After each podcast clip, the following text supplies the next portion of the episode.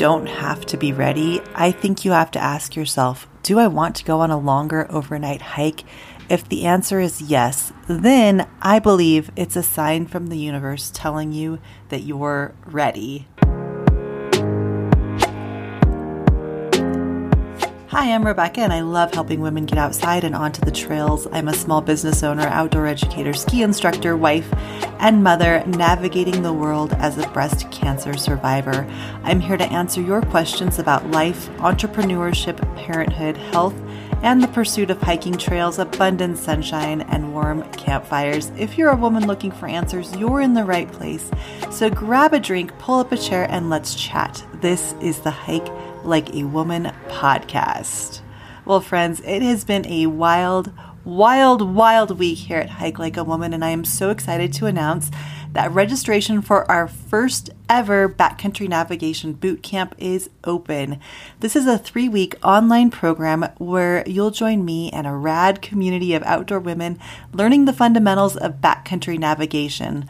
We'll start by learning how to navigate with our smartphones, then we'll dive into maps and conclude with compasses. But here's the best part of this program it's only $27. Seriously, it is priced low so everyone can afford it, and even with that low price, you'll have lifetime access to any updates we make to the curriculum. So, if learning how to navigate in the backcountry so you can be safe and confident on the trails has been on your bucket list, head to hikelikeawoman.com forward slash bootcamp to register. Now, I don't know if you all got a chance to listen to last week's episode, but I talked about what to do if someone you love tells you that you shouldn't hike alone. And I got some pushback from a few of you and some kudos from others for what I said. And I love it because it really opened up a conversation for me to have with many of you via text message and direct message. Um, one Instagram message was really great. A listener wrote, Love isn't the reason her husband doesn't want her to hike solo. Love is supportive and breathing life into your partner.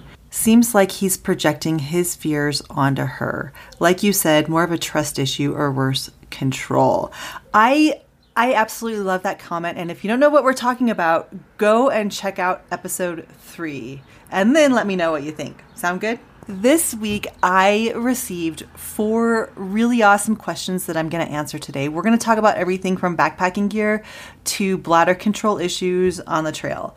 And um, we're just going to dive right in with these four questions. And just a quick reminder if you want to ask me a question and have your question featured here on the podcast, all you got to do is hit me up with a DM on Instagram. You can send an email to hikelikeawoman at gmail.com or you can text me a voice recording to 307 703 0358. That's the Hike Like a Woman hotline. And once again, that number is 307 703 0358. Okay, let's dive into the questions. The first question was uh, from Mandy, and she sent it in via Facebook message to the Hike Like a Woman Facebook page.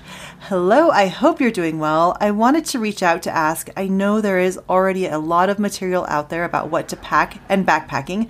I am hoping you can point me in the right direction and maybe help narrow down my search to what applies to me. I've been completing day hikes for several years. My hiking buddy and I can currently handle about 10 to 12 miles in a day, but we are interested in adding overnight trips, probably no more than two nights at a time at this point. I am looking for gear, supply recommendations that I might be able to easily upgrade as I gain experience and start including my family, hubby and girls who are currently seven and one and a half. Thanks so much for any insight you can offer. Mandy, thank you for this question. I love it. The first thing I would say, however, when it comes to gear would be to first as you're getting your as you're starting to backpack a little bit to first see if you can rent or borrow backpacking gear when you head out for your first trip.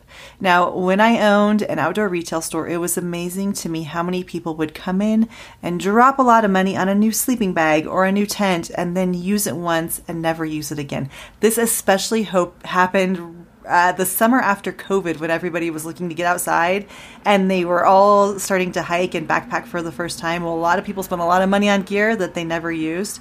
Um, so that that kind of leads me into my second point, which is to um, a lot of those people who bought COVID gear are now trying to sell their COVID gear. So see if you can buy something used too to save money. That's always a great option. So, what I'm trying to say is don't invest in gear until you go backpacking a few times and make sure that you love backpacking and that you are going to use the equipment. There are uh, I think three backpacking gear systems to think about. The first is your cook system. So, this is your stove, your fuel, and your water filter. The second system to think about is your sleep system, and this is your sleeping bag or your quilt plus your sleeping pad. And the third is your shelter system. So this would be your tent, your fly, your footprint, your tent poles, and your stakes, or your hammock, or your tarp, or your hammock, or your tarp, or um, nothing at all. However fancy or simple you decide to go. And then the last thing to really think about when it comes to gear is your backpack. And the rest of the gear that you need for backpacking is really gear that you have anyway because you're already a day hiker, like your first aid kit, your hiking boots, your hiking clothes, whatever. Um, but that's those are the backpacking systems to really think about.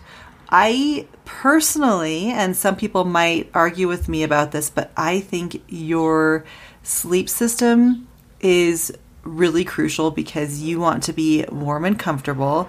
Your shelter is important because you don't want to have like a heavy tent that doesn't keep out the rain, right?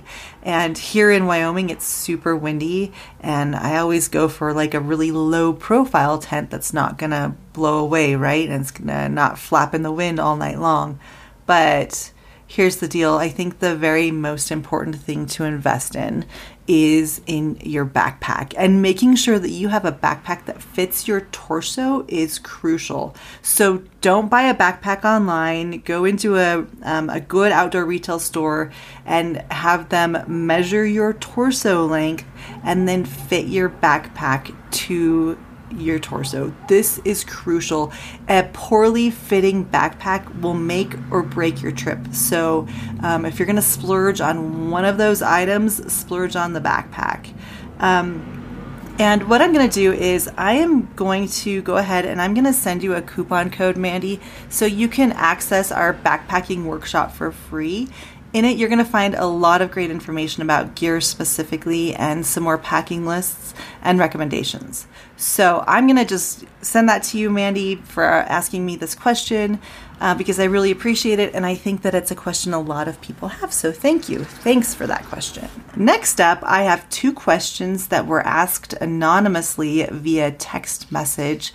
Um, I have an assistant, Abby, who helps me manage the messages, and Abby passed these along to me.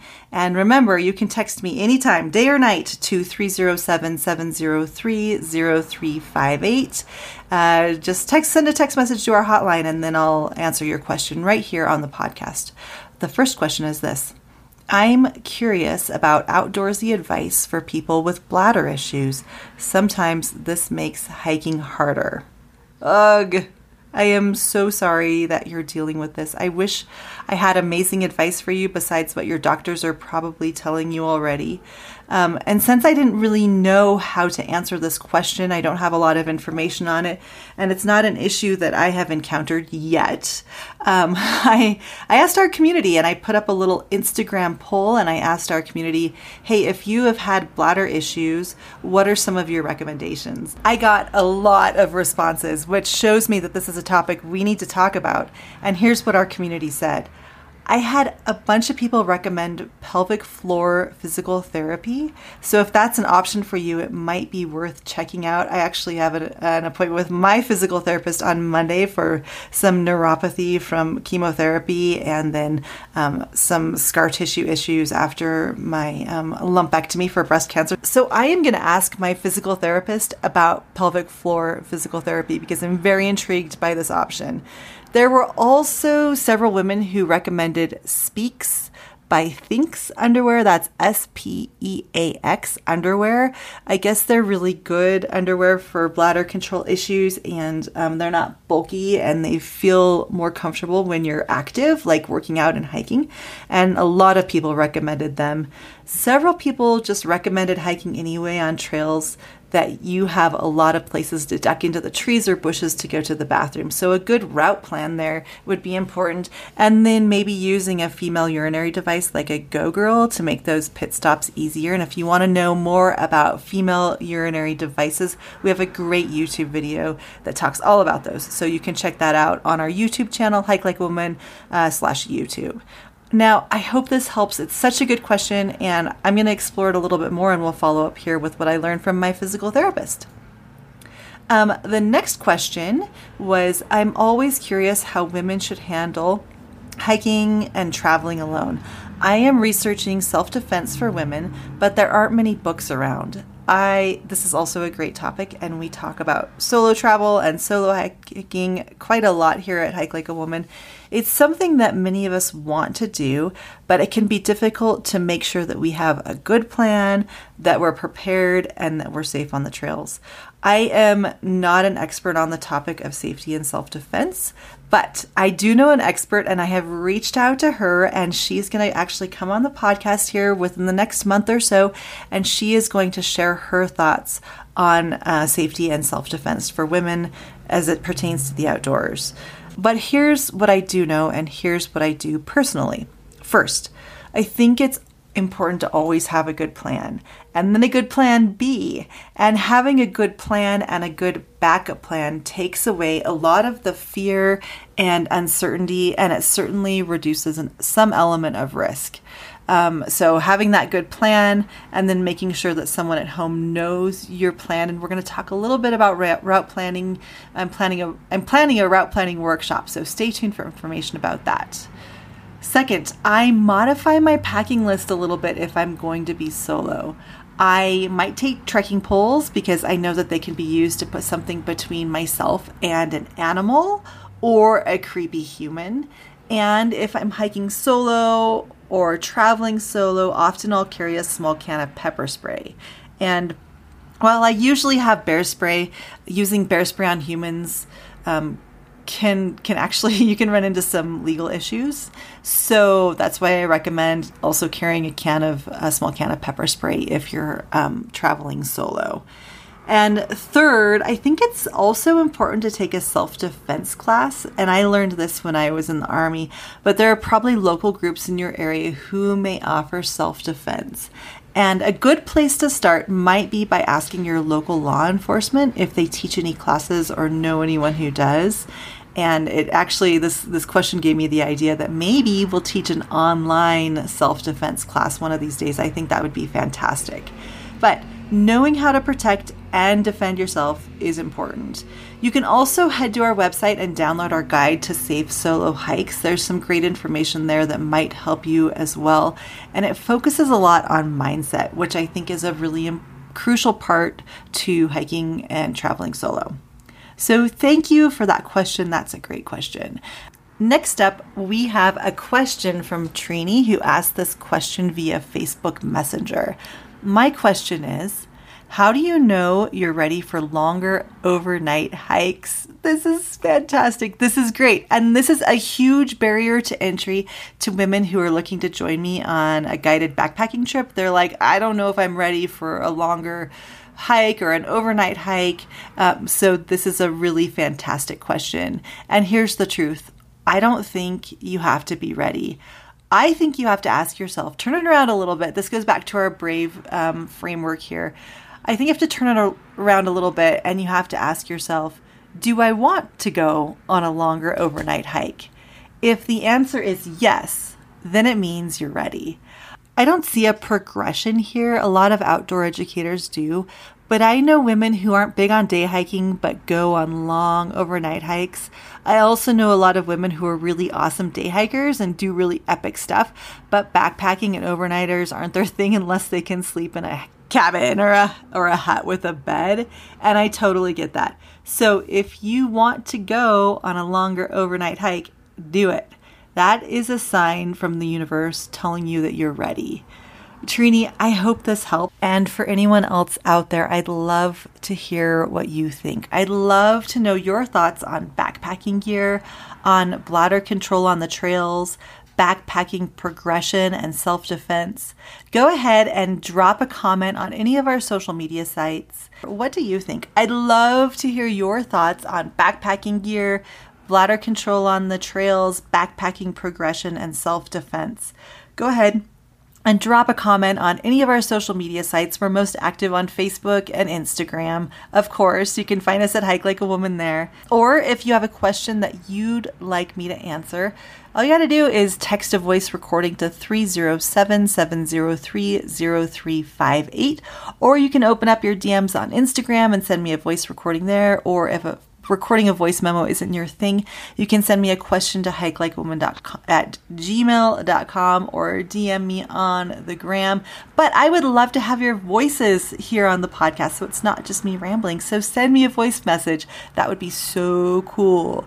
Before you go, don't forget to head to hikelikeawoman.com forward slash bootcamp and sign yourself up for backcountry navigation bootcamp.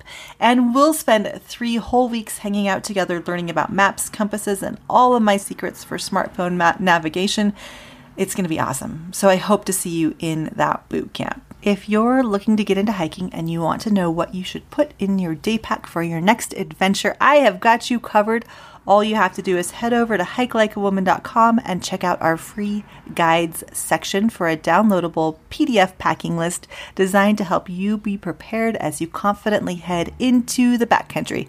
Once again, you can find the guide and all of our awesome free resources at hikelikeawoman.com.